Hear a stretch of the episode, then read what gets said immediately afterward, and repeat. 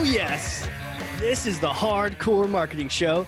I'm Casey Cheshire, your host for this epic journey.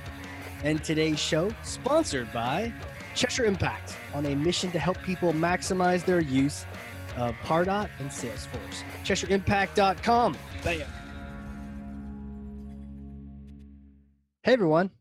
Before we get started with the show, I'm excited to announce two things. First is that my book, Marketing Automation Unleashed, is now live on Amazon. So go get it. The second thing is we have a new sponsor, qualified.com.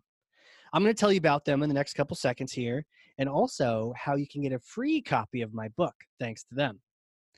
So, who are these people? Well, Qualified is the number one live chat and chatbot platform for Salesforce and Pardot. Sales reps can have real time, personalized conversations with who? Your hottest website visitors. So I want you to know I don't just partner with anyone. I genuinely love these guys and the platform. We use it at my company. Our sales team loves it. We've closed a lot of deals based on it, um, had a lot of great conversations with prospects too. So, you know, a lot of marketing these days is what? Hurry up and wait right? Fill out this form. And then if we pass you over to sales, you, maybe you'll swap six emails with them to find a good time to talk. But what if a prospect is doing research right now and they would chat now? Why not give them the opportunity? So the best part is your company actually decides what leads are worth a live chat. There's a lot of noise out there. You don't want to talk to everyone. So Qualified actually connects to Salesforce and Pardot and it's able to pull in lead and contact information so you can specifically know if you're talking to a VIP, a VP, a decision maker. It's really kind of like magic. Now, if you don't know who someone is, well, what happens then, Casey? Well, that's when the bots come in handy. Chat bots can then ask you know questions to further qualify a lead, find out if maybe this is someone you do want to talk to, and uh, they can book meetings while your sales team is out, and they can wake up the next morning with a bunch of meetings on their calendar. Now, here's the promo. If you are a company that wants to give your sales team this ability, right, to be able to talk to decision makers right when they're on your website, do this. Go to qualified.com and start a chat, right? They use their own tool, of course. Start a chat, tell them that Casey sent you. If you have Salesforce Pardot, when you schedule and then do a demo, they will send you a free copy of my book, Marketing Automation Unleashed. Not bad, right? Well, it's only while supplies last. So hop on this thing today. And that's it for sponsors. Let's get to the show. There it is. Woo! Hit I hit record and now we are recording.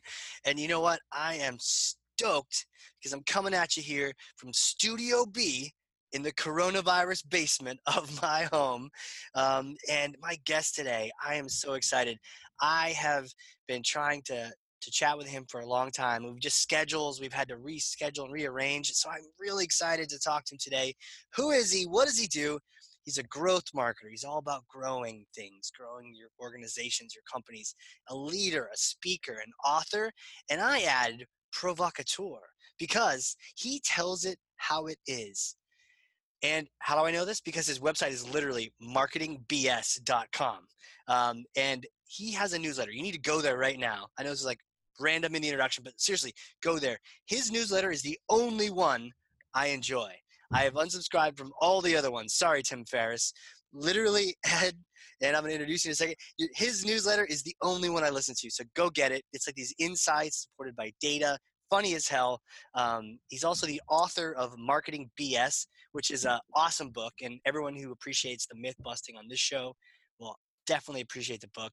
Previously, the CMO at General Assembly, executive consultant, senior advisor at Warburg Pincus, Ed Nevraumont. Welcome, sir.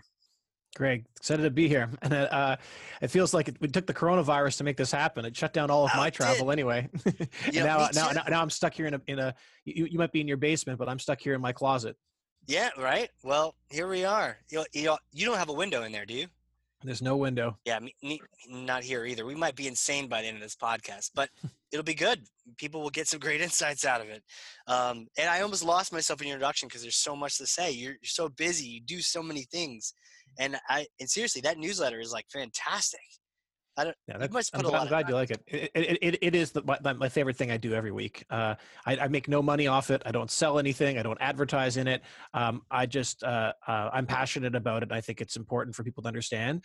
Uh, I think my, my general belief is that marketing is really really important um, get, getting companies to grow is how we add value to society and uh, most people are doing it wrong they're chasing fancy shiny objects and m- missing the basics yeah. and if i can do my little part to, towards helping people focus on those basics and adding more, a little more efficiency to the world uh, the, the, that, that little bit of efficiency a little bit of growth like will will continue through the generations and um, so that's that's Magic. my ambition. It's like magic. So i'm getting ahead of myself but how we start this show off and i'm so glad to have you here i'm passing you an imaginary thor's hammer because the real one's at the office and you know what and you can't get coronavirus from it so here you go um, it, yet it's not plastic it's metal which i think is clean after I don't know. I don't know. but hey, take Thor's hammer and smash for me some kind of myth, bogus strategy, BS that you see in marketing, and you want to set the record straight once and for all. Yeah. So, so Casey, I don't even know how much of these myths are are 100% false. It's Okay. a matter of prioritizing them. And so many of them, uh, they, have these great, great expectations of how they're going to blow up and change the world. And many of them are just marginal. Um, Mm, I'll, I'll start with a quick story. I, I had a, a, a CMO, this is like a few years ago. There was a CMO of Fortune 500 company who came to me and was asking, how does he integrate his sales technology stack to his te- marketing technology stack so that when someone is talking to one of his salespeople and visits the website, he can feed whatever pages they're on directly to his sales team so his sales team can uh, talk to the right customer at the right time about the right thing based on what they're browsing the Yeah. website. And I said, hey, that sounds fascinating and interesting. Before we go there, let me ask you a question. When your marketing team sends leads to your sales organization, how long does it take your sales team to call that lead back? uh-oh. And he had no idea. Yeah. And I said, well, I guarantee that it's not as fast as it should be. If you don't know what that number is, it's not good. yeah. and- exactly. If you don't know what it is, it, it could be like w- weeks. Exactly. if, you, if you, any number you're not tracking is not going to be the ideal number. And, and and and that number is extremely important and i said well before you worry about integrating your technology stacks why don't we start when they want to talk to you uh, right.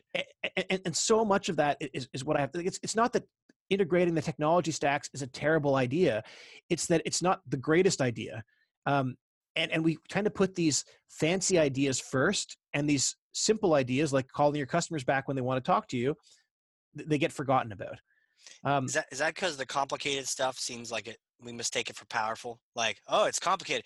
I don't know. I don't understand it. I don't know what it is, but I want it. Right? Like, you just go after it.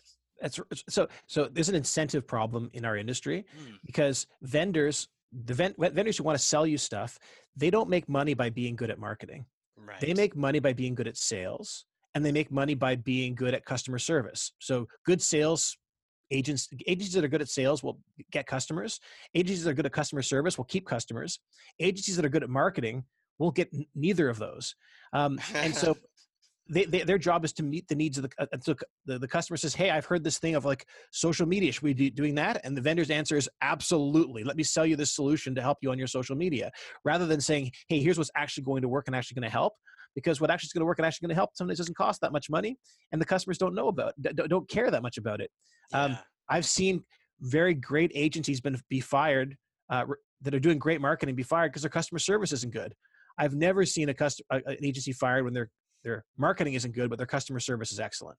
And so, if you're running an agency, where do you invest? Like, even if you want to do the right thing, um, all Right. the incentives are set up to, for you to invest in sales and customer service rather than marketing improvements. And the same thing happens for uh, uh, within a company. So, if you're a CMO, how do you get a better job and a bigger promotion? It's not by being better at marketing. When I, when I get called to be CMO from headhunters, the first questions they ask are, "How big was your marketing budget and how big was your team?" Nobody was asking how good your marketing was.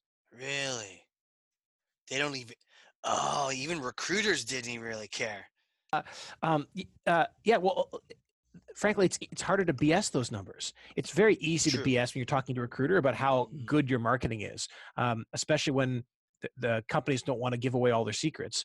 But it's much harder to BS how big your budget was, and it's much harder to BS how big your how many what your head count was.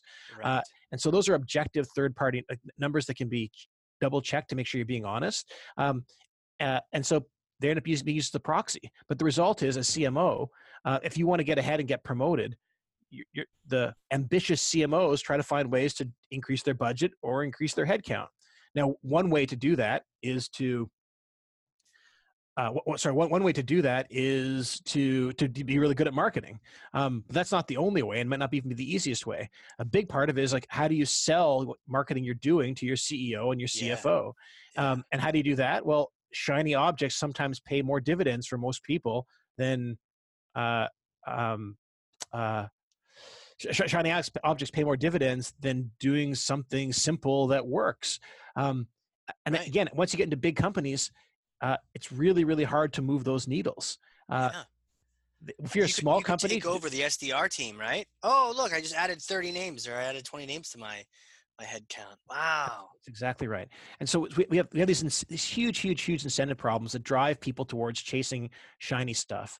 Um, and then we have the problem with people just liking shiny stuff. Like if you go to a, a at a dinner party, and you talk about what you did in your job, talking about implementing personalization and technology stack integrations um, and AI and big data is probably more interesting than talking about how you got your call center people to respond to leads in 30 seconds rather than two minutes. Right. Sexy, but it actually it's the fact that you you increase that connect rate you know by 50% like that's going to lead to the most business right there is that little little you know time to action right little metric but way less exciting than like yeah. t- t- advertising on tiktok right She's podcasts too, even right? A podcast that talks all about the sexy marketing would get way more people. That's the sh- I've always struggled with that, right? Because it's like, you know, you know, in, in our shoes, we're trying to help people implement Pardot and Salesforce, and and it's the sexy features that often are the ones that bring people to a webinar. You know, if we did a thing about here's all the sexy features in Pardot, they're going to show up. But if you're like, the actual strategy that will lead to more sales. Like, ooh, strategy. Ugh. Where's the cool shiny objects, right? That's a, that can be a challenge for us. I mean, I'm probably guilty of the same thing. It's exactly right. It's exactly right. Hey, hey, and it's not to say simple doesn't work, right? We're, we're doing this this call on Zoom. Zoom has very few features, but it just works really, really yes. well. Um, and so uh, I'm a big believer in doing the stuff to make your stuff work really well. Now the problem is, is most of Zoom is successful because it's a great product rather than great marketing, um, and so. Uh, and a lot of businesses are successful because of great products rather than great marketing. But you need you need pretty good marketing in order to accelerate those great products. Yeah, yeah. In fact, um, you know, you're right. It's like the word of mouth just goes, "Hey, my GoToMeeting crapped out on me. How about you? Well, my WebEx died. Zoom, man, try it out, right? And now everyone's doing it, and now their stock's going through the roof. All these things. So, so how, I mean, how do you how do you get around that? Uh, how do you, as a marketer, avoid falling into that pitfall? And and then how do you coach people through, you know, the cult of the shiny object? I think I think my, my belief is that uh, as individuals we have more control over our lives than than than not, okay. uh, and that um, doing the right thing is maybe, maybe it's a uh, it's it's a practically a religious idea, but do do the right thing rather than the expedient thing. Um, and instead of chasing the shiny objects, why don't you try to make your business as successful as possible?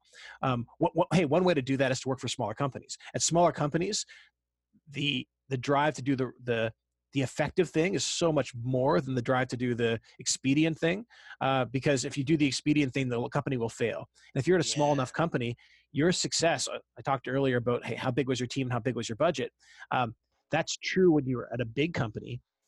When you want to get your next job after a small company, what's far more important to your career than your team size or your budget was did the company succeed or not? Yeah. Uh, and so uh, um, a bad marketer at a successful small company will get a better job than a good marketer at an unsuccessful small company. Right. Um, like and, oh, Andrew Chen turned his whole career from being like he, he was a the growth marketer at Uber and he's built his whole career on that. Now, was he a good growth marketer? Uh, probably, maybe. I have no idea, but I know he was the growth marketer at Uber, and Uber grew really fast. So he uh, he, he gets the credit for that. Uh, and so, uh, one way to force yourself to be good is just work at smaller companies and bigger companies. The other way is just do the right thing at bigger companies. And uh, if you do those right things, one of two things will, ha- will happen.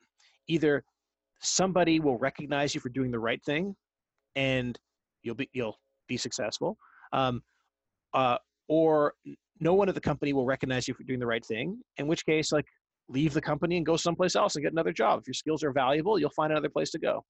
Uh, if you do the wrong thing, you may also be rewarded like within the company. There's, it's highly likely that you will. Uh, but hopefully, you have a little like dark spot in your stomach somewhere that says like I'm I'm doing the wrong stuff to, in order to get ahead. And like there's lots of books about that about like how to like guerrilla your way to the the corner office. And yeah, I, I just hope that there are there are always going to be sociopaths out there, and hopefully like yeah. you, I, am trying to speak to the one people that don't want to do that. Yeah, um, exactly. And, but then the other downside of doing the wrong thing is you can do the wrong thing and it backfires and it doesn't work. Uh, now, now you have nothing to hold on to. Now you've done like the, the morally wrong thing. You, your career is taking a plummet, and now trying to move someplace else and tell a story is a lot harder to do right if you move someplace right. else and your story is hey i did the right thing but i wasn't rewarded for within the company get you a good, good next job at a place that you want to be right. if your story People was can relate I did the, that. I, yeah that's right I, I, did the sketchy thing at the company in order to try to get ahead and that backfired well you better make up a really good lie for whatever your next company i is. got caught and then they fired me no no it's like hey we grew this puppy and they just they weren't recognizing. That's one side. People can relate to that one. You're right. You're right. Wow. So so using that as a filter, how do you look at things like personalization and technology as a whole? Like what where, where how with that filter in place, what are the things we should be looking at? Yeah, so, so personalization is a, is a great example. Um, the, the, the, one of the greatest personalization companies in the world is Amazon. Uh, they've yeah. done an incredible job with it. And yet, uh, if I buy a computer on Amazon, the next thing Amazon recommends I buy is probably another computer. Uh, and that's the last thing I need. Right. Uh, I, I, I, saw a series of tweets. It was, it was someone had bought like a, a, um, a, toilet seat cover, and they were like, "Does Amazon think I collect toilet seats now?" Uh, um, and so, like, Amazon is the greatest in the world of personalization, and they are not that great. And so, as a, as a company that's not Amazon, why are you investing in personalization versus all the other things you could be doing? Because you're not going to be as good as mm. Amazon. Um, there are simple personalization things you can do. So, if uh, rather than trying to guess what the person wants, asking them what they want tends to be really effective. When we're at General Assembly, instead of trying to look at people's purchase history uh, or, or browsing history to figure out what content they were interested in, we just started asking people, do you want information about web development or data science or digital marketing? And then they told us, and we tested what they told us. We tried like not personalizing it after they told us versus personalizing it and just sending the stuff they said they wanted. And it turns out when someone said they want something, they generally respond to the stuff that they said they wanted. Yeah. Uh, so, so yeah. So if they can opt into what they what you what what they're interested in, send them what they're interested in. It works great. But trying to guess what they want um, just doesn't work. Yeah. Uh, and the reason why is is is uh, because something called false positives. Okay. So if you have, there's a famous story out there. I don't know if you heard it, Casey, about uh, Target. It came out in about 2007 or 2008. Um, yeah. And the, the, the story, anytime I talk about personalization, someone wants to bring up the Target story. And the story goes something like this: that there was a man who walked into a Target store, and he was furious. His daughter had been sent some flyer about inferring that she was pregnant and his daughter was only 16 years old. And how could they do that? That's insulting, blah, blah, blah, blah, blah. And he just reamed out the manager. And the manager apologized, apologized, apologized. Man left. Uh, a couple days later, the manager called the man back again to apologize again for some reason. And he called the man back, and the man answered the phone and said, No, no, no, it's, it's me who needs to apologize. I'm really sorry. Uh, my daughter is pregnant. You guys knew before I did. Uh, oh, and shit. so that was the story in the New York Times. Uh, the uh, after it was released, um, within the same day, a Forbes magazine took that same story and like blew it out, and then from there it got picked up everywhere. So everyone was talking about the hey, how Target knew her the daughter was pregnant before the man. How creepy is this? The, these this big data. These, these retailers are spying on you and monitoring all your purchases, and they know more about you than you think you know. Like it was on Fox News. It was on. It was covered by the Guardian. Like everywhere. Um, Did they ever say how how they knew? Well, they're using purchase history. They, apparently, they're monitoring someone's purchase history, and they could measure. The, the, the, the, the pitch was that by monitoring your purchase history, it changes when you're pregnant. I don't know to buy something. Maybe you shift from buying. I don't know what you shift from buying in your second trimester. Sure. But yeah, maybe, maybe she got like vitamins or something, you know? Whatever. You start buying less pads and more tissues or something, Sure. and the algorithm picks up that you're pregnant, and then oh, it spits out these like these specialized ads directly towards you. Anyway, Jeez. uh, the, the New York Times asked Target about it to comment on it, and Target's comment was, um, well, effectively, this is total BS. It's totally inaccurate, not true. Um, uh, we, we're not going to comment on every single detail. they said it was not true? Oh, Target, Target said it was totally BS. Uh, Total they're trying to distance themselves. but uh, it, it wasn't true, and, and I'll tell you why it wasn't true. Let's say that within, a, and let's say Target's algorithm was able to predict those pregnant women, uh, predict women anyway, women of childbearing age with 100% accuracy, um, which is like really impressive to begin with. Let's say they can do That's that. And now let's say they they can they they are also can predict uh, pregnant women with 90% accuracy. Now 90% accuracy would be ridiculously high. Yeah. 90% accuracy is um, Jeez. well like first of all like uh, uh, a pregnancy test is only about 95% accurate. So so th- their their algorithm of looking at purchase behavior, let's say it's almost as accurate as a as a as a pregnancy test, um, which would be pretty impressive. So you go and do that, and you put it towards all these women. Well, within that that age group of women, maybe two percent of them are actually pregnant in any given year.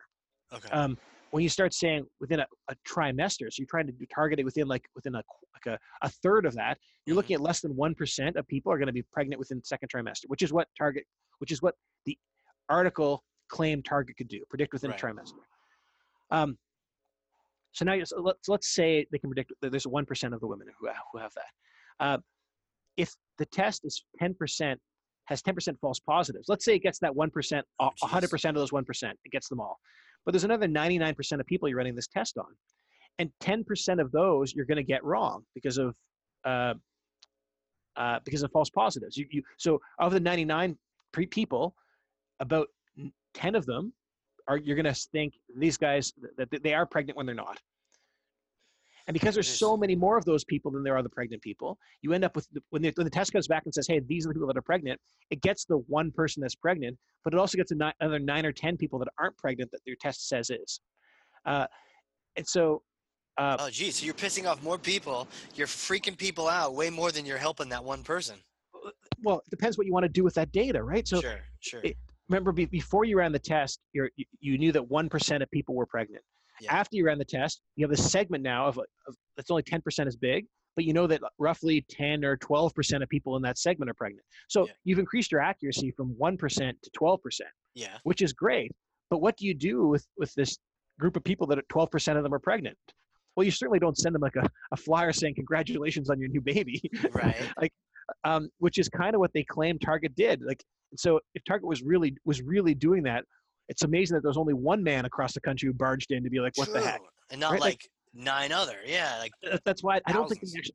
I, I don't think they did it at all. I think this, the story is, is just that. It's a made up story that somebody who was trying to advance their career at Target around analytics told this New York Times reporter to make himself look good. Um, uh, man, there's just BS everywhere. But that that that right. one story right. now has taken so many people to say, uh, "Hey, look how great personalization is." Uh, we I want to do. Some CEO told turned to their CMO and said, "I want to do what Target did." Um, and so they hire someone to go and do what Target did, but nobody sat back and said, like, "Hey, let's look at the numbers. How accurate would this test have to be in order to overpower those false positives?" Uh, and, and you'd have to be like 99.99% accurate in order to do anything with this test. Um, Right.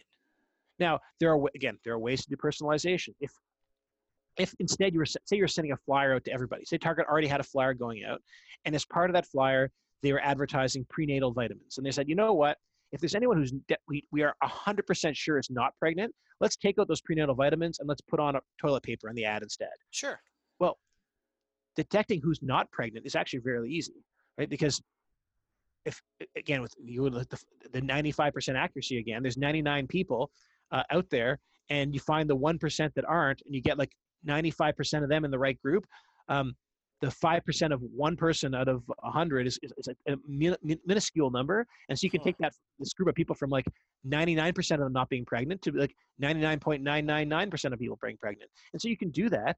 Um, uh, but again, it's a it's an impact that you can have on the margin. It's a small thing you can do to marginally improve your business. It's not this wonder drug that will then be able to tell you intimate secrets about small subsets of your of your groups. And when people talk about personalization, they, they generally don't talk about how this can make things marginally better for a small mm. for some small percent of our business. They think of it as like a, this this secret bullet. And too many of these marketing ideas are pitched as these secret bullets when really they're marginal improvements on their on a marginal number of their customers. Um, is there is there is there any you know going simple? Is there anything around personalization you can do for a big impact and then you move on? Is there anything around that, or is that just mostly just a marginal topic? No, no, there are things. So it depends what you can, depends what you define as personalization. But simple things yeah, like, true. hey, say you're an e-com, and most people, most people are doing this now. But if you're an e-commerce retail and someone buys something, saying, hey, uh, of people who bought this thing, here are other things they bought. Like, yeah. That's not personalization on the individual level, but it's personalization on the purchase level, and and that that works. In the, in the old days, we called we, we, we, we called that uh, we didn't call that personalization, we called that cross selling, right? Like this yeah. is it's McDonald's did this 50 years ago when they said, "Would you like fries with that?" Uh, it's it's it's not like, hey, let's look the person in the eye and figure out their deep motivation to decide what to do next. It's no, this person bought a hamburger. Some percentage of people who bought hamburgers would all are also going to buy fries if you ask them. So figure out what your products are selling and figure out what you should be cross selling people. Um, right. That's that's it's high, highly valuable. Uh, it, but it's not again. It's it's it's it's an idea that's 50 years old or maybe even 100 years old. Um, and, and these simple basic ideas implemented well make a big difference. Are there any other of these traps, these things that are like personalization where you're like, it's a silver, what are the popular silver, silver bullets that we should watch out for? You know, um, yeah, so a lot of the, the, the latest things are all things around AI and machine learning. And again, I'm not saying AI and machine learning aren't real. Like they they uh, the robots are are winning at Go. They're winning at chess. Um, these, these are these are real things that mm-hmm. real companies are doing. Um, but the, whatever you're going to do at your company is probably not what Google is doing on facial recognition. Um, and so what you're doing is like a small marginal thing on a, on a marginal part of your business. The, the best example of this, I think, is, uh, is on paid search. Mm-hmm. I imagine most of your listeners are doing paid search in some way, shape, or form. Um, if you go to Google and ask them how to do paid search, they'll say, use our, our new AI deep learning algorithm, and it'll do all the bidding and all the ad copy and everything for you, um, and all the targeting for you, and it's super smart and, and so on. Um, and the answer is that that's probably the right answer for many people who are doing paid search really, really terribly. Google's yeah. AI is better than terrible, terrible paid search. Uh, um, and most people are doing terrible, terrible paid search. Right. But it's not better than great paid search. Right. It's kind of like what it's kind of like what the AIs were doing in chess, um, like 40 years ago, 30 years ago, something like that, where hey, the AIs could beat an amateur chess player, but yeah. the grandmasters still destroyed them. Um, right. AIs have now gotten so good that they destroy even the grandmasters. But AIs on paid search are just not that good. And so um, if you're really good at paid search, no, what does really good at paid search mean? Really good at paid search is um, being hyper relevant. And so whatever the person types into their paid search bar, you want to make sure that your ad copy, that you have an ad group targeted at that keyword and that your ad copy reads the same as that keyword. So if you're selling red umbrellas in Austin, Texas, um, and someone searches for red umbrellas in Austin, Texas, your ad should read, hey, come and buy some red umbrellas in Austin, Texas. Right. So again, not rocket science. Super, super simple. And we're not saying come buy an umbrella. That's right. Not- the world, we're saying in Austin, Texas, red umbrella, exactly what you're looking for. Exactly right. And if the person searches for like a, a blue luxury umbrella in Seattle, the ad should read, "We sell blue luxury umbrellas in Seattle." Right. Just right. pair it back to the person what they say, and it's going to show that that it's going to tell Google that hey, we're not just doing like broad matches on this stuff. We know ex- right. we want we have exactly what this person's looking for and it right. tells the person like hey i searched for this thing oh this person is selling the exact thing i'm looking for yeah. um, and, and and that is the secret to paid search the and again 90% of paid search marketers are not doing that they're right. doing that's not some sexy app either that's hard work lots of details building lots of landing pages or some kind of machine that can spit out relevant text. But either way, that's all that's work. It's, it's a know? ton of work. Again, if you're only selling red umbrellas in Austin, Texas, it's not that much work at all. You build one ad for red umbrellas. but the but if you're selling like 20 products with right. 20 colors in a thousand cities with uh some of them are luxury, some of them are cheap, and some of them are uh, uh, um, waterproof, um, whatever the, you, you, multiply all of those by each other, and you're going to end up with millions of keywords almost every time. Right. Um, like uh, when I was at a place for mom, we really only sold one product. We helped people find senior housing, um, and yet we had 14 million keywords. When I was at General Assembly, we sold like you can say we sold five products, but it's basically training school training skills. Yeah. Um, and yeah, we, we were we were in the, the the 30, 40 million keywords, and so uh, it doesn't doesn't take long. And so the challenge is not conceptual. The conceptual challenge is super straightforward. Just match the stuff the person's typing in. Um, the challenge becomes operationalizing that is like how do you run a database and making sure all your ad copy is updated? How do you group these keywords together? Because if you're bidding on 12 14 million keywords you're probably not getting 14 million clicks in a given month which right. means let alone conversions which means most of your keywords are getting zero clicks. Um, so how do you measure conversion rate on a click? How do you measure the value of each click? We have to find smart ways to group them.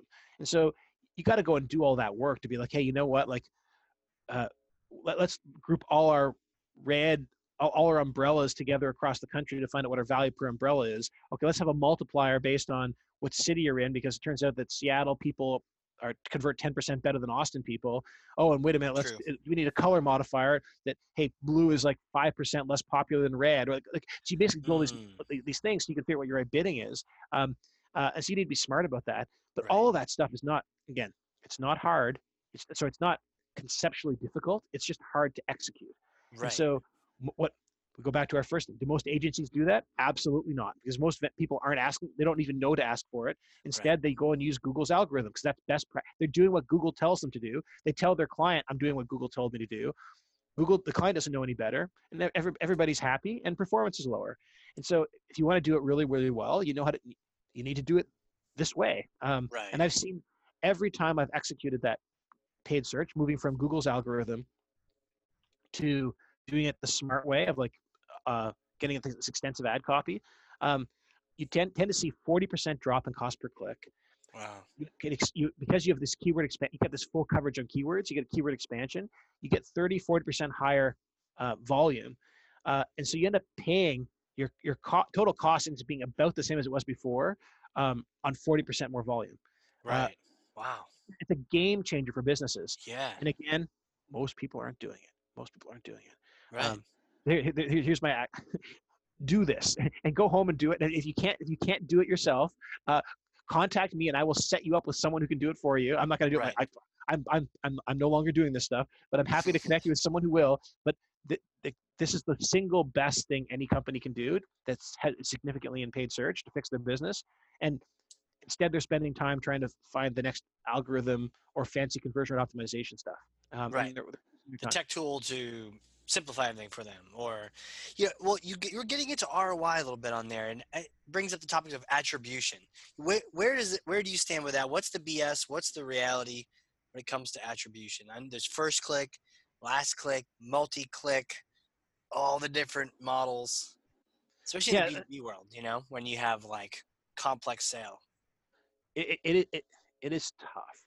Um, and so the answer most people give is hey, let's use this advanced big deep learning algorithm again.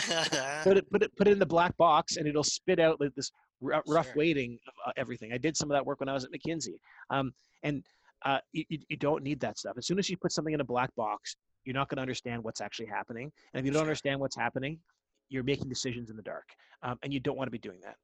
Uh, the way I like to think about attribution is start really simple. Take your um, uh, what, take your last click or your first click. I don't even care. Just some sort of simple mo- model. Um, first of all, get attribution. so do that. A lot of companies don't know how to attribution, but get get some basic attribution. Get some basic rules. Uh, many times, your um, attribution. So if you talk about B two B businesses, mm-hmm. you oftentimes collect the email address first, and then the sale happens later. And there's all sorts of touches that happen between the email address and the sale. Yeah. Um, focus on like that email address or getting that first contact and figuring out, okay, what are the touches that led up to that? And oftentimes you're only going to have one or two touches there to get that email address.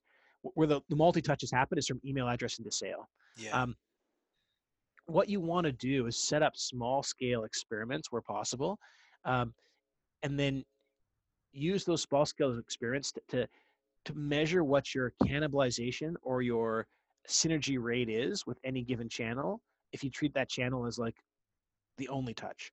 Um, so I'll give you an example of that, right? So yeah.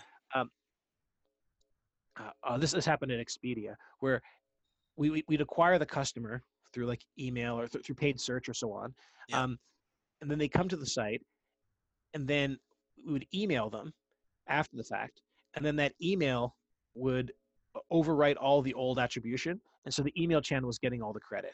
So oh, email oh, was doing things like, uh, uh, they would send this email out. The, the number one most valuable email, according to the email team, was an email that went to you oftentimes after a booking, and it would say the email subject line was just, um, "Your flight details have changed." You know okay. open rate is in that email? Like the email open rate was close to 100 percent. Is Everyone come. looks at it, right? Like if, I, if you, have an e- a flight leaving tomorrow, and I hit you an email says like your flight details have changed, you to open that email. Yeah. Um, and you know what the email content says? It says like click here to find out how your flight deals details have changed. Well, guess what? The click-through rate on that email was also off the charts. Yeah. And why did why and why did the email team do that? Because as soon as you clicked on that email, if you made any purchase in the next 30 days, that email got the credit for last touch. What? And you came to the website, and it'd be something like, hey, your gate has changed from B17 to B18. And in exchange for that, the, the, the email team now has gotten credit for the for your sales. And they're like, that's why this they're like, this email is extremely valuable. It's driving so many sales. I'm like, it's not driving sales, you're, stealing attribution. Um, yeah again how do you beat that how do you avoid that trap um, so it's you try to find you measure the incrementality of, of any given channel okay. um, and oftentimes that's fairly standard so a paid search tends to be slightly more slightly more than positive then than base incrementality so like if you get if your paid search your last touch paid search is driving uh, uh, ten dollars worth of revenue, it's probably actually driving like eleven or twelve dollars worth of revenue. You're actually getting a little bit more because there's people who are clicking and then like it's getting overwritten someplace else, or you're not tra- the attribution is not working properly. Right. Um, uh, paid un- unbranded, sorry, branded paid search is the opposite. So if you're if someone's searching for marketing BS, and I have an ad, a paid ad for marketing BS up at the top, um, a lot of people who click on that would have come to me anyway. Uh, yeah. It's a navigational search.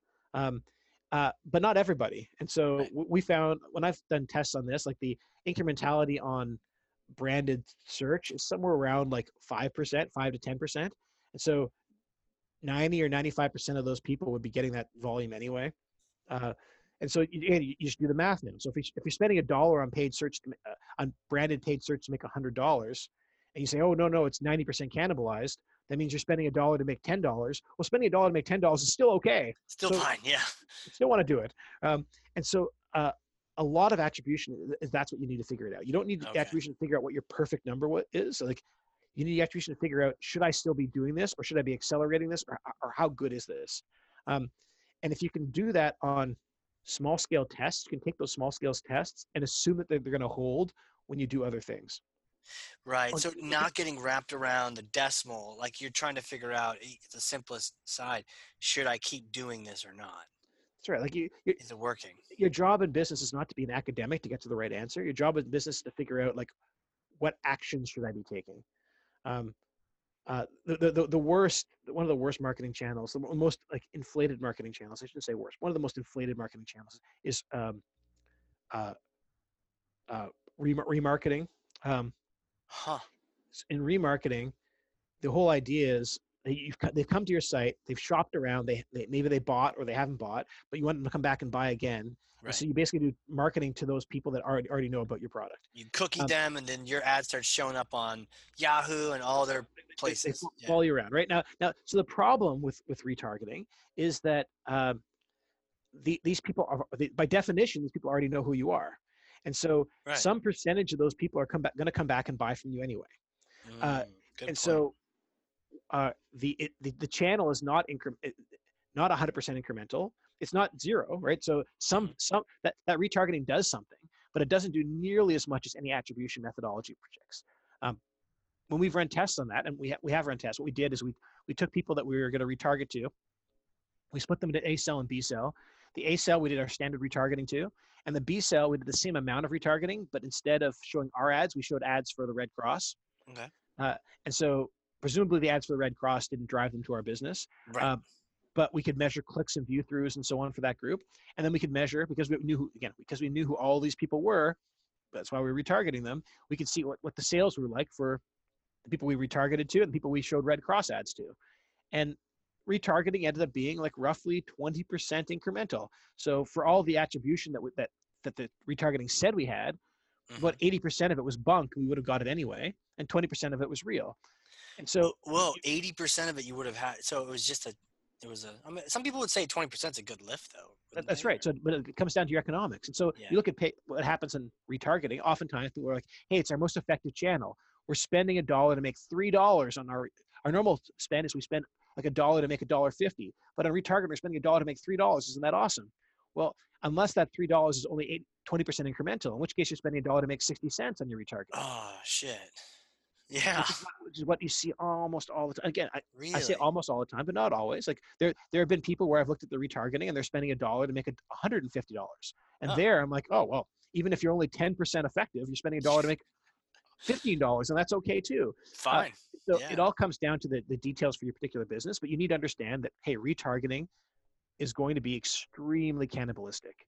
Um, Conversely, like things like television and spending at conferences tend to be very synergistic. You get all sorts of impact from it that you aren't able to measure, uh, right. that, that, you aren't counting.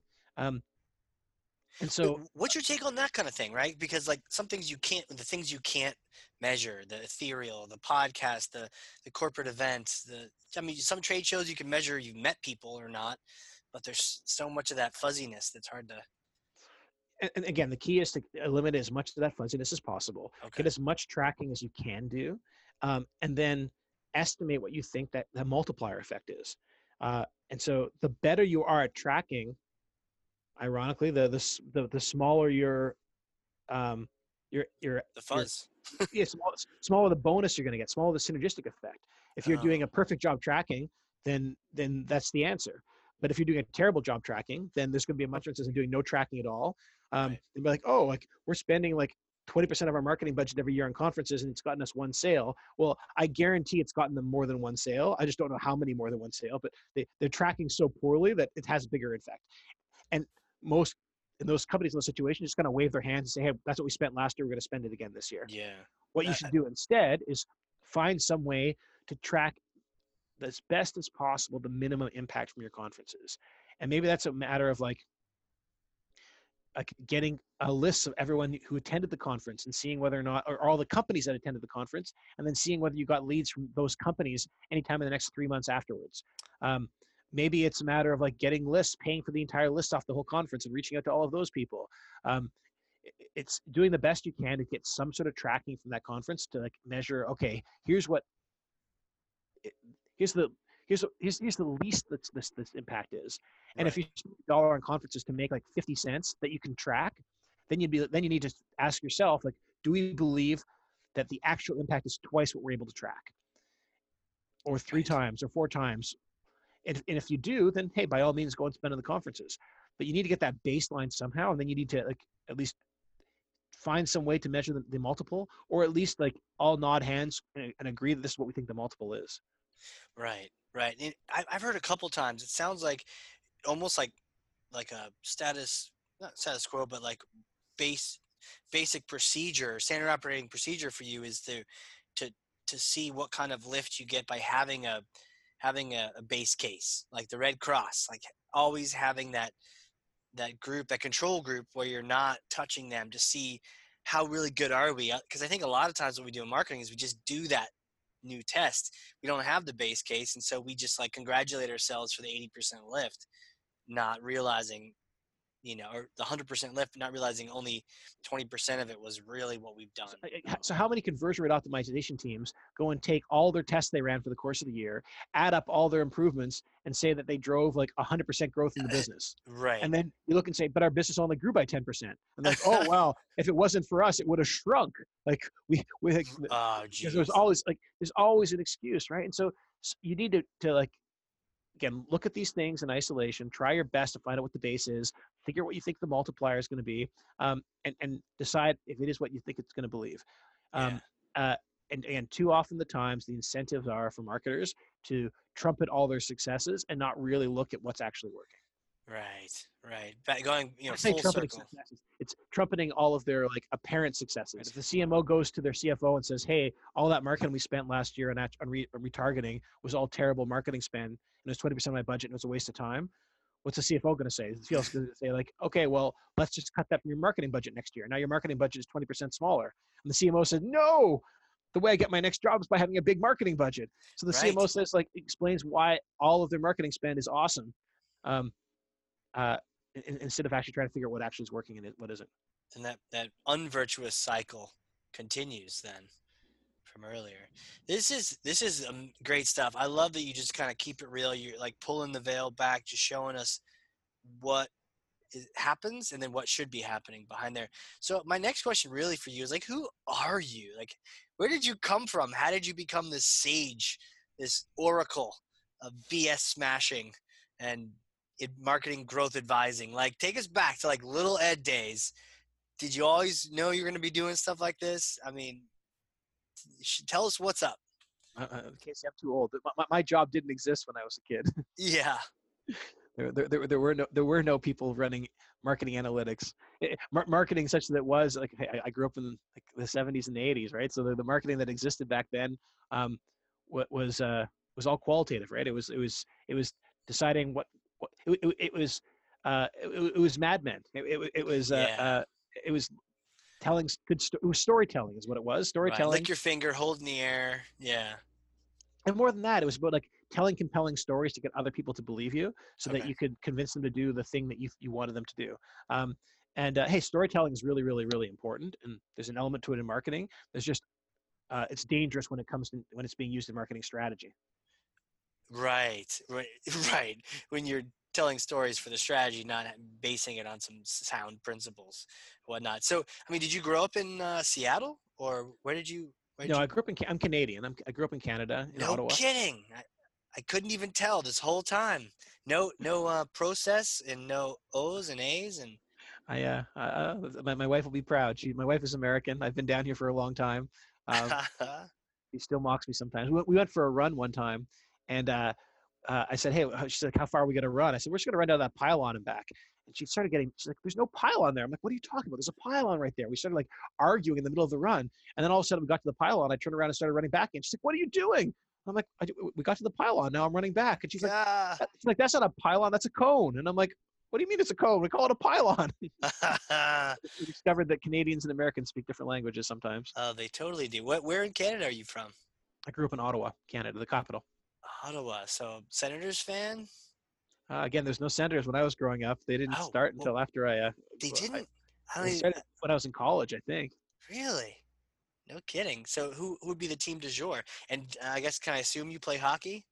I do not play hockey. My, my, my the, hey, when, when you play hockey in Canada, it, it, it, it eats up your whole life. Well, even even Right. even- It's serious, right? It's like not you don't you don't play around. Canada hockey. I mean, it's a serious business. This is like twenty four seven job. Yeah, like you're getting up at 5 a.m. and going to the rinks every morning, and my, my parents wanted nothing with, to do with that, so they uh, they signed me up for every sport imaginable to keep me distracted from asking to play hockey. Right. Other than hockey, is all the other things. That's right. I, I, pl- I played tennis and I ran track and I played lacrosse and like any anything to not play hockey. Uh-huh. Any regrets there? Uh, you pick it up later in life, like, oh, I got, I got to get back to my national sport, eh? they, they they definitely uh, get, get mocked sometimes. But no, I, I I I I can skate, so I can take my kids skating. Oh, yeah. at this age, I'm not going to be go playing hockey very much anyway.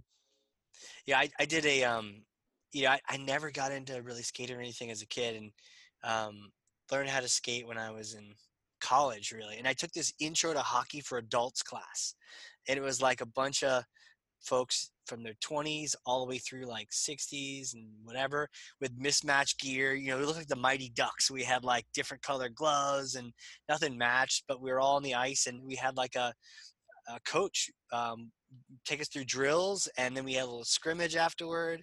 It was cool and we were all falling down all the time. It was it was funny to watch.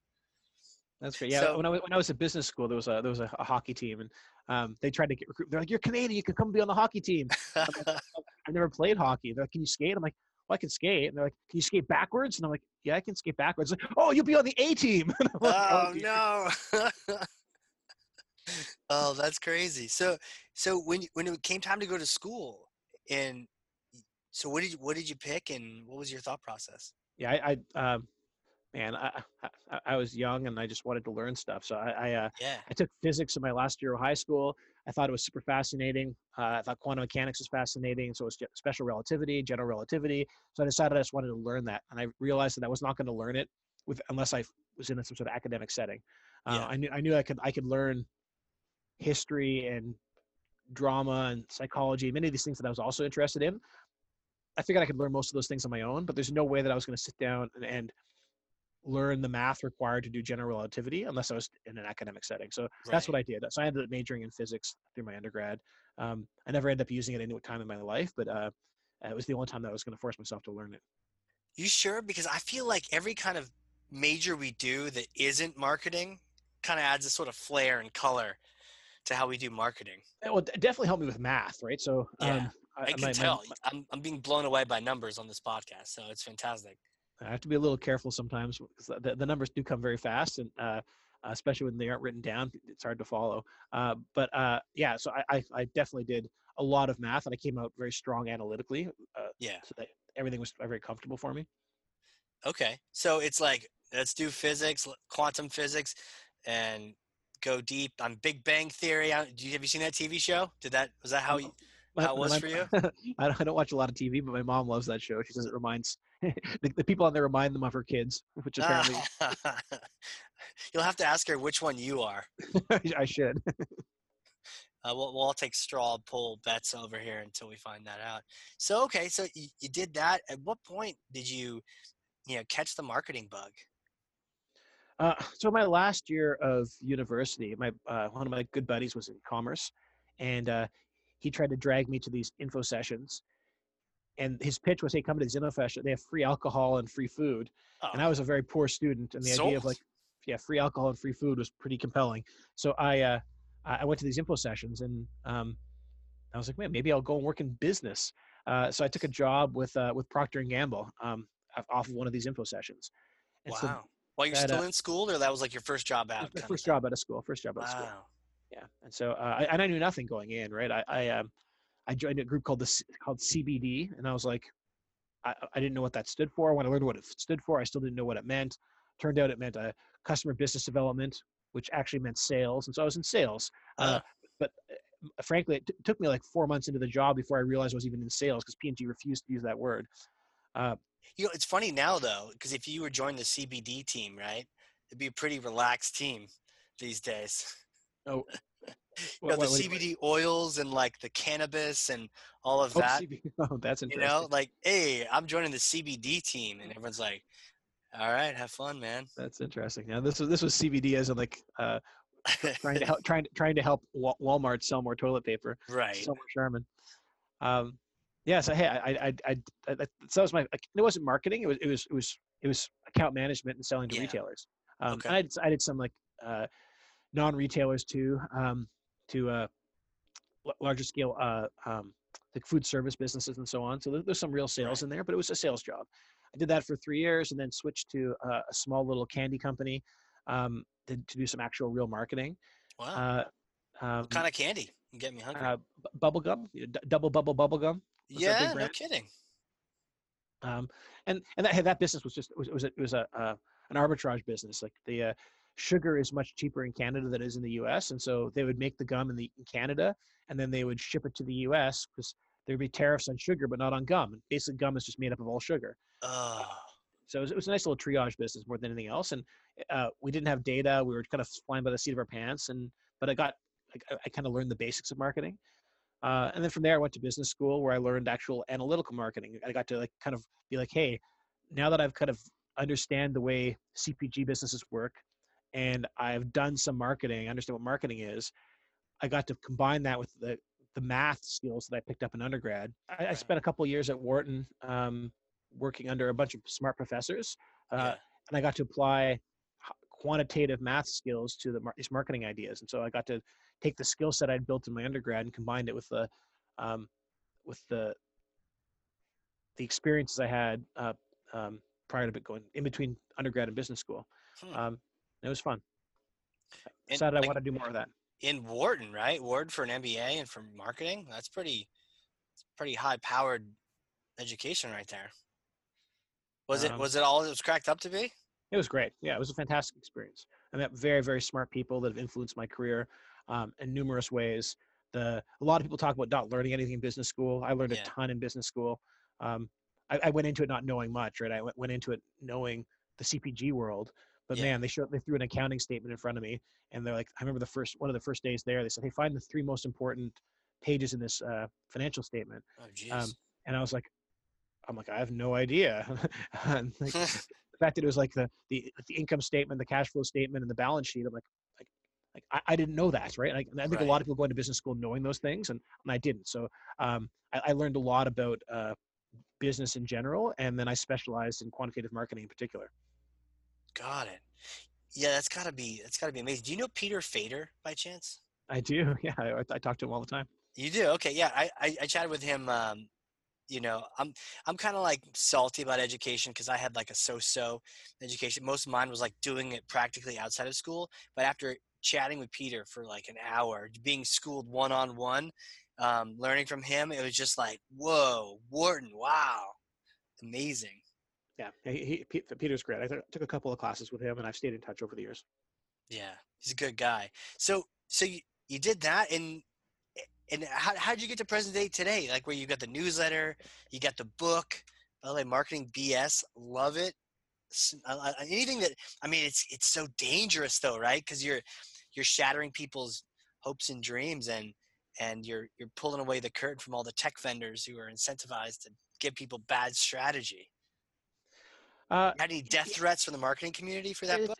It's interesting. Like when I, when I was at, at, at Procter and Gamble, um, like if I did a like for a lot of that job, if I did a really good job, people ate more Pringles potato chips, and like at some point in my life, I realized that I don't think people should be eating more Pringles potato chips. Agreed. Yeah. Right. And so like um, uh, it, it, I learned a ton. It was really valuable to me, but I don't think I was adding a, a ton of value to the world.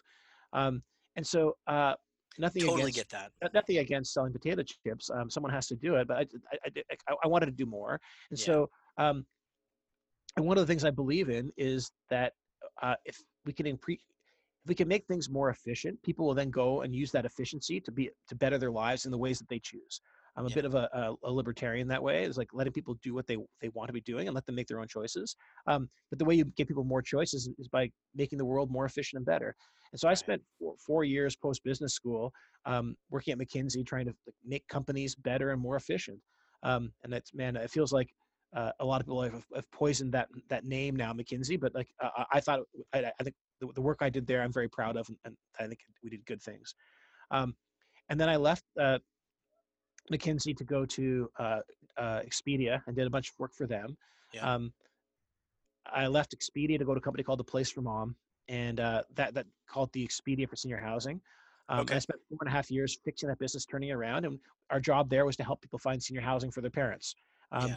And again, I, I, also think that as we did a better job with that business, that business could have been a nonprofit, frankly, because the, the work that we were doing, mm. as as we made more money, as we were more, as we were as we grew, we were helping more people in one of the hardest parts of their lives. Yeah. Um, I, I left uh, Place for Mom to go to General Assembly, where again we, we were transforming people's lives. We took people who uh, were dissatisfied with their jobs and their career prospects, put them through a training program, and spit them out. And 97 to 99% of them ended up getting a mm. job in tech with a big salary increase and much more satisfaction. Like we were doing good stuff. After leaving General Assembly, I took a step back to figure out kind of what what is important and what where do I want to be spending my time. And uh, hey, part of that was spending time with my kids. So I have three little ones under the age of six, and uh, if I can get them to be successful people and satisfied people with their lives, I think that's going to be a pretty good, successful thing and part of my life. Yeah. Uh, and then, then what, then what else do I do? Like, what do I do with the rest of my time?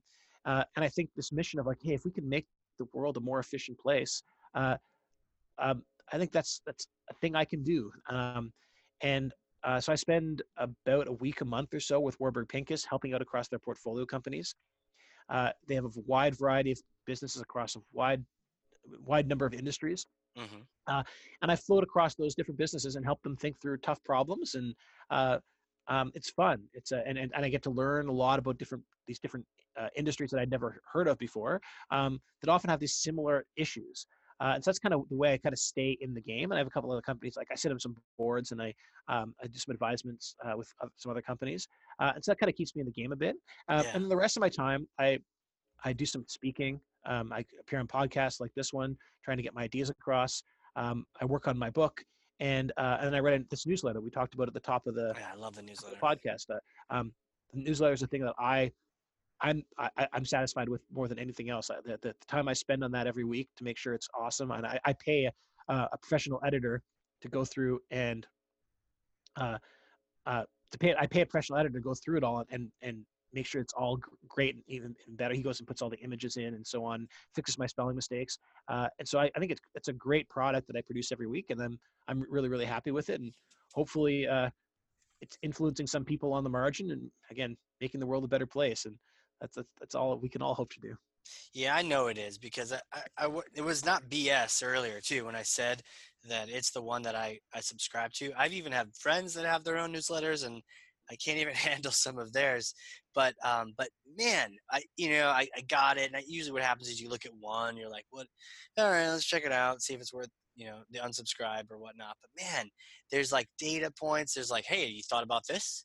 because actually there's some data points. And actually, I remember one when the coronavirus was first coming out, and it was around the idea of like, is Corona taking a hit from this, or are they benefiting from, even though it's a negative brand hit? Like, are they are they getting more attention and people are buying more Corona or not? And you were analyzing the data, so there was like very interesting question, almost like you're proposing some sort of quantum physics theory hypothesis, and and then there was this data to back it up and say well yes in this regard but no in this regard. And I just i could tell it was well prepared and fun funny and like fun to to, to read. So I, I, could you know whatever you're doing is magic so i definitely would keep it up that's great yeah you, you have to thank my editor sometimes for some of the jokes that he puts in i think there was a uh, I think one, one of the ones I wrote last year was about loyalty programs and Starbucks in particular. Um, and I said there was like a, a, large effect or something like that. And he went and changed that to like a Venn effect. So uh, uh, thank him for some of the who, who's who's your editor? Uh, it's a guy named Nick Hansen. Um, All right, Nick. Shout out. You just you just made that thing that much funnier. So uh, now we don't know who to give credit to if it's funny. But uh, yeah, on that note, you've done a bunch of comedy in your past, right?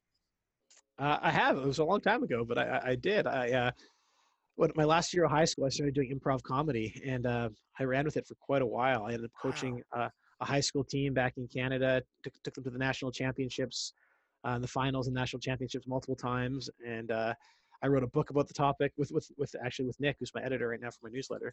Um, we wrote a, a, book that at one point was the number one improv book on, on Amazon. Um, less to do with the quality of the book and more because uh, we, we just called it the improv book. And apparently that, that was like a way to win Amazon's wow. algorithm one, one time. I see it. And, you know, I did some, I did theater all throughout school and college and certainly one of my jams. Um, I don't even know. Maybe I even had this book. That's crazy. Crazy to think about. Yeah, improv is so much fun, right? It's like yes and. I just love that. Sometimes I, t- I tell my wife when I say a joke that's terrible, and she like dings me of like that's horrible. I'm like no no no I don't want to hear that. I want to hear yes and from you. You know, it's the it's the it's it's a magical thing. So so you you did that and you're winning competitions. And yeah, do you do you still do any of that kind of performance stuff or any of that comedy? Oh, very very little. I, I uh, when I, when I started my job at McKinsey, uh, I realized like I just didn't have the. I was working 60, 70, 80 mm-hmm. hours a week, like trying to, and uh, and traveling extensively. Like there's just no way for me to keep it up. Um, so I actually started doing some stand up when I was at McKinsey because it was a lot easier, right? You can, um, you can just write the material anytime you want, and then if you need to perform, you just go and spend an evening performing, right? So it, uh, it was flexible enough that I could, do, and I was when I was traveling, I could go and perform wherever I happened to be. So like I, it was fun. I'd go into like I remember I, I won an, uh, a, a stand-up competition in Kansas City once, and I went to the Melbourne International Comedy Festival, made it to their state finals, um, uh, competing as a local. So like it, it, it, it, was it was fun moving around.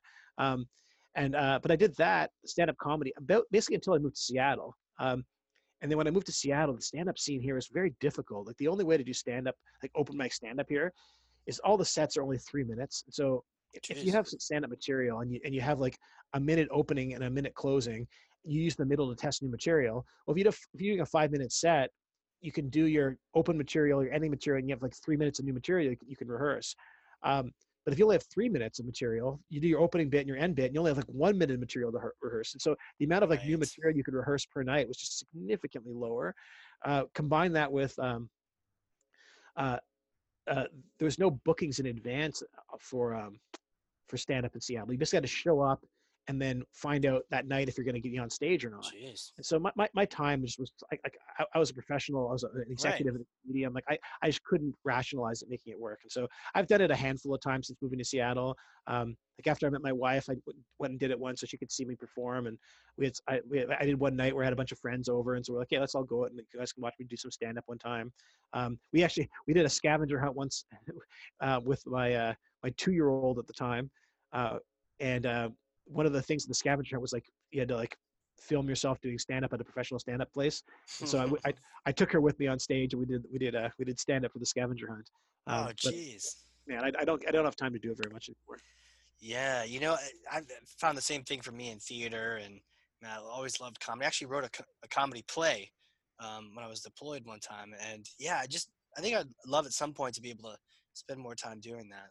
Um, but for me, sometimes the, the podcasting and, and the presenting and at conferences that that can kind of be that performance you know kind of fills that need a little bit. I don't know you kind of have similar experiences. Yeah i i, I love it. And so like at least now when i do my um when i'm talking at conferences um hopefully sometimes i'm a little bit funny and uh um i get that that that thrill of being up on stage um mm-hmm. that uh yeah, that, that I, that I got for the stand up absolutely man. Well uh, you know one of the things I wanted to ask you, um, just around your, your career, you've had all these experiences. If if you can go back in a time machine, and I may or may not have a time machine in New Hampshire here, um, you can't come visit now because of the coronavirus. But you know, should I let you in the time machine at some point? It does take credit card, um, and you could go back to the beginning of your career. You just got you just got out of school, your undergrad. What would you tell yourself? If you could advise yourself of anything from all your experiences, what kind of advice would you give yourself?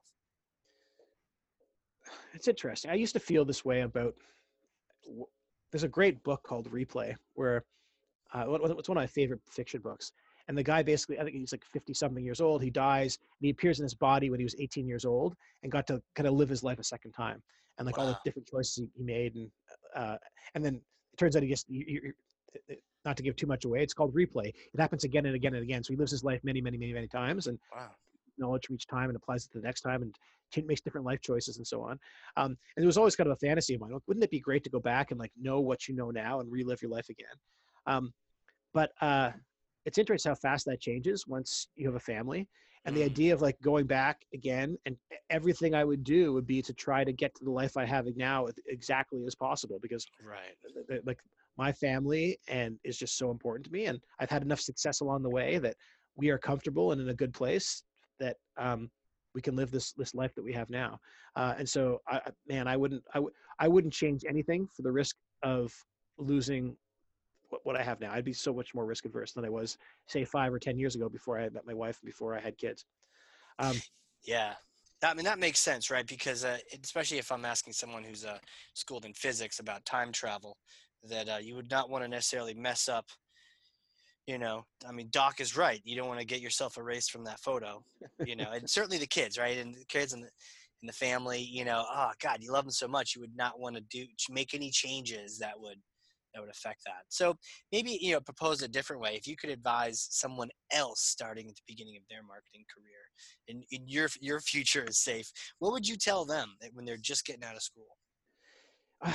Uh, I, so you have to be very careful on these things because the bias for everybody is to say, "Hey, do the thing that I did, um, mm. and then you'll be successful." Um, and uh, I'm a big believer that that success comes from some combination of uh, being really smart or being smart, smarter. Uh, the smarter you are, on average, the more successful you're going to be. Um, having the right skills, uh, having the right opportunities, yeah. putting in the right effort, and uh, and getting lucky.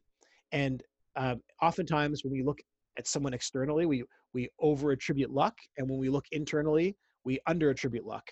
Um, but it's it's there. Um, luck without effort, you can still be successful if you win the lottery. But generally, it's like, hey, you put in the effort, you focus on getting the opportunities, you develop the right skills, you use the brain power you're given um, and then you hope to get lucky. And if, if, you don't get lucky, you'll probably still be reasonably successful. But if yeah. you want to have massive success, you have to combine that with luck. Um, and so, uh, um, don't focus on the luck part. Focus on the parts you. Have, and hey, and your IQ is what it is. And so you're left with like three things you can control, which is how much effort you put in, how much um, developing the right skills, and uh, and then setting yourself up for the right opportunities. Um, uh, opportunities it's a matter of like really putting yourself in the right place and saying yes to the right stuff um, i think that these schools that the fancy schools and the ivy league schools and the, the private high schools and so on are um, less impactful than you'd think but they set you up for potential opportunities mm, right. when combined with luck um, and th- they're, they're, they're how you get uh, uh, ridiculously amounts of success yeah. um, and so if you can do those things if you can go to harvard you should um, uh, go to the best school you can because the chances are it's going to help your opportunities. Right. Um, and then in terms of skills, it's a matter of um, like the chances of you being the, the LeBron James of whatever it is that you're going to do is really, really low because there's only one. Maybe there's two. Um, and uh, uh, being the very, very best at anything is well, it's, it is not going to happen for 99.999% of people. Um, and so what you got to start competing on is is the, the unique set of skills that you're going to have um, and there you can start being really successful. If you can find a way to be the top 20% in five or six different complementary things the chances are that no one else has that same set of five or six complementary things at that level of skill that you have and now you're a monopoly on that particular set of skills that you have um, and so uh, that's what i recommend people do is develop a set of skills that give them um, uh, that, that, that combine to something fairly unique. Um, like being a, developer is a, a, fine job and you'll be absolutely fine unless you're a really really really ridiculously good developer though and that caps out at a certain point but if you're yeah. a developer who also knows ux and also knows digital marketing um, and also knows like product management um, now all of a sudden you're like wow there's or also knows data science like man there aren't many people who know that have that combination and you're going to be able to do things that no one else can because the the you could always say, hey, we can put five people together who have those five different skills and they can work together on a project. But there's a frictional cost that comes from like trying to work with other people right. that you don't get when you can internalize it within one person. Mm. So I'm a hmm. big believer that if you want to be massively successful, it's number hey, number one is be LeBron James. But if you can't be LeBron James of whatever your field is, then find a way to have five different skills at, at like at the top 20% range and um, that combination is going to set you up pretty well. Yeah. Yeah, I could see that. That that the multiplication effect of that and being inside one person, there's less of that friction talking in like interdepartmentally kind of thing. Ah. That's fantastic. Hey, this has been this has been amazing. Where can people connect with you? They want to they want to get more of this and I know they can. I've talked about this newsletter. Throw some links out at us all. You know, what kind of social sites do you want people to connect with you on and then what are some URLs to go get some of your stuff? Yeah, just hey, hey go, go to my newsletter. It's on marketingbs.com or marketingbs.substack.com. Um, that, that's kind of the, the hub of where I'm focused right now. Um, yeah. I, I, I'm not so popular that, that I don't respond to emails or if you comment on a post, um, I'm, I'm responding to all of them. So uh, if you want, if you really want to connect with, that's the way to do it. Um, if you need, if you need help, hey, I, mentioned earlier, if you need help finding a good paid search or good SEO person that can help you out on things, just, just yeah, let me know. Just you can email me through that those sites or or just send me a note through Twitter. Um, I'm easy to find. Um, Ed Never, uh, Ed Never, I think is my my my, my Twitter handle. Um, so yeah, uh, uh, I, am not taking many many many 30 minute phone calls anymore, but um, I'm mm-hmm. happy to mm-hmm. respond to an email. Yeah, absolutely. And when people do reach out, they should definitely say, "Hey, I heard you on the podcast." Don't be one of those goofy, weird lead gen strangers that's going to try to trick you into getting information. Just be like, "Hey, heard you. I want to connect. I want to learn from you." Or, or definitely sign up for that newsletter, people. Like, I can't recommend it strongly enough. I'm literally reading. Actually, read the thing. You know, I don't read newsletters. I read that one. So, um, good stuff. Well, Ed, thank you so much for coming on here and sharing all this with us. Great. Excited to be here, Casey. Thanks you. Yeah, and for those listening, if you learned something, and I know you did because I literally have two pages of notes, front and back, then share this with someone else. Be a thought leader to one person, two people, a hundred, ten thousand, a million people. Share this, get that information out about what Ed was talking about. There's so many concepts here subscribe to that newsletter, and hook it up. So, last last last thing, Ed. Again, thank you so much. I've learned so much from you here today. I'm going to continue learning from you in that newsletter, and I appreciate it. Awesome. Thank you, sir. And everybody else, this has been the Hard Corps Marketing Show. We will catch you all next time. All right. A big thank you to today's sponsors Cheshire Impact, helping marketers and sales win, maximizing the use of Pardot and Salesforce. And a big thank you to qualified.com, the number one live chat and chat bot platform for Salesforce and Pardot. Remember the giveaway. If you have Salesforce Pardot and you want a free copy of my book, Marketing Automation Unleashed, then you go over to qualified.com, engage in a chat, do a demo, and tell them that Casey sent you, and that book will be on its way to your door. All right. We'll see y'all in the next one.